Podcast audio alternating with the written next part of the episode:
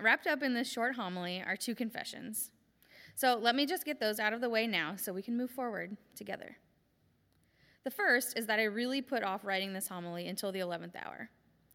The second is that the reason I did that is because I was feeling uncharacteristically uninspired by this gospel from John, which is actually quite inspiring and beautiful.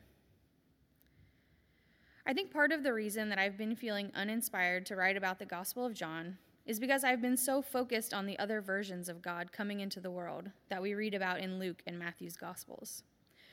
The images of a weary pregnant Mary making her way to Bethlehem, only to have to give birth in a stable, or wise men coming from far away, carrying strange gifts.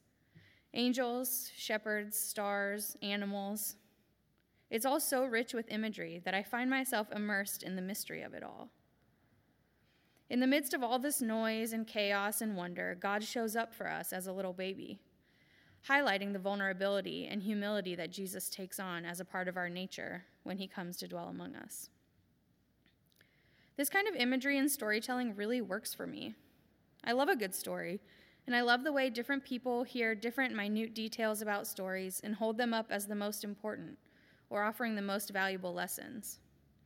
Poetry, like, for example, these first verses from John's Gospel, has always been harder for me. The grandness of these lines from John are almost overwhelming. In the beginning was the Word, and the Word was with God, and the Word was God. He was in the beginning with God.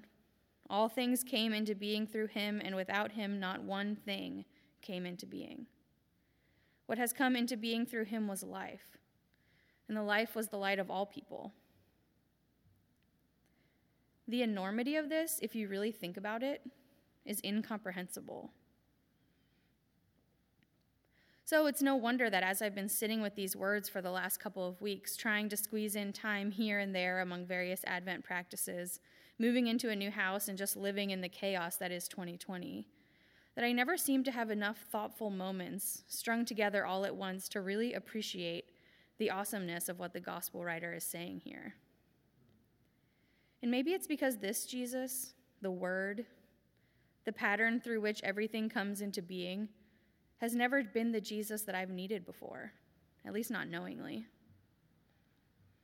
I naturally gravitate to the human Jesus, the Jesus who came and dwelled among us, the Jesus who knows what it's like to feel pain and joy, sorrow and laughter, friendship and love. Jesus who shows me by real, tangible words and examples and actions how to live my life. That's the Jesus that I need to get me from one day to the next.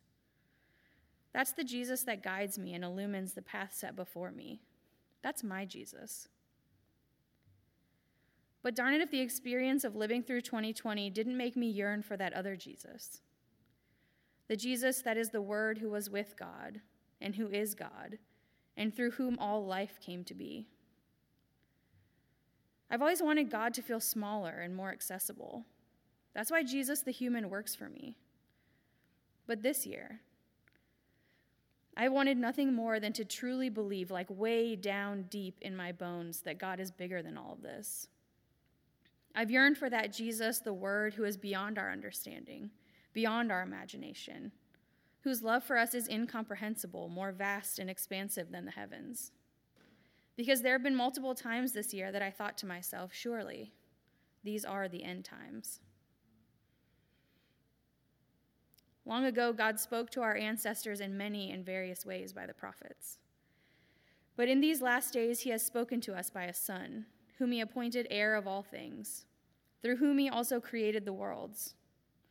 He is the reflection of God's glory and the exact imprint of God's very being. And he sustains all things by his powerful word. As I woke up this morning, the sun was rising and the sky was brilliant with reds and pinks and oranges, and I thought maybe for a second I caught a glimpse of Jesus the Word. Jesus through which the world came into being. Jesus who brings hope. Jesus who is revealed to us over and over again like the sunrise every morning.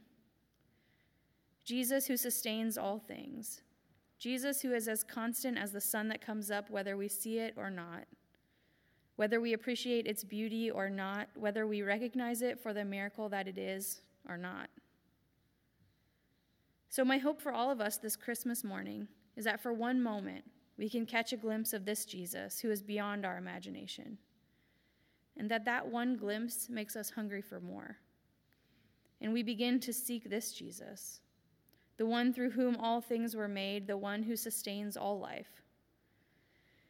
Because in seeking Jesus, the Word, I think we'll find that Jesus, the human, Jesus, the baby who shows up cloaked in vulnerability, wrapped in bands of cloth, and laid in a manger on Christmas, becomes even more miraculous.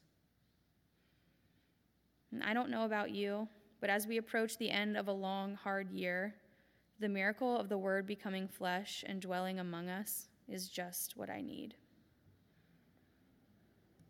Amen.